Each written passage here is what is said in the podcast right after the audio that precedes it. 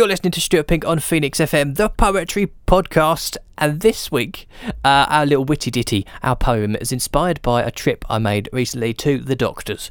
Uh, now, I won't say what I was there for or what was going on, but all I will say is when you get past a certain age, doctors, they always want to have a look at certain areas. Do you know what I mean? Uh, and, it always happens. And.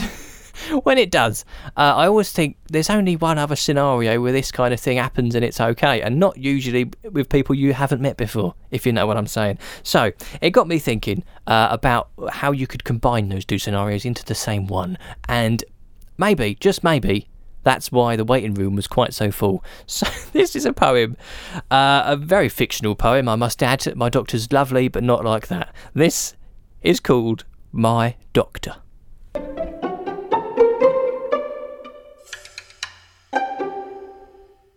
I went to the doctor's this morning, and as soon as I walked in the door, I realised at once why I've waited for months to get an appointment before.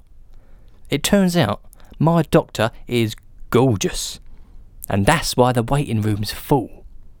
I only popped in with a couple of things, and I left diagnosed with it all.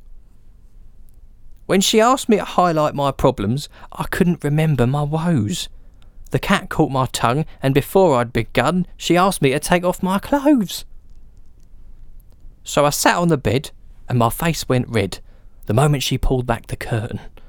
She asked me to cough, and then I fell off, all weak at the knees for certain. My temperature rose when she wiggled my toes, and I've never been further from better. I lost all my breath, got a pain in my chest, so she started to write me a letter.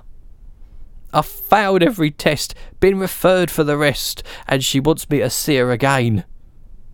So I'm going tomorrow, with the flowers I got her, and hoping for more of the same.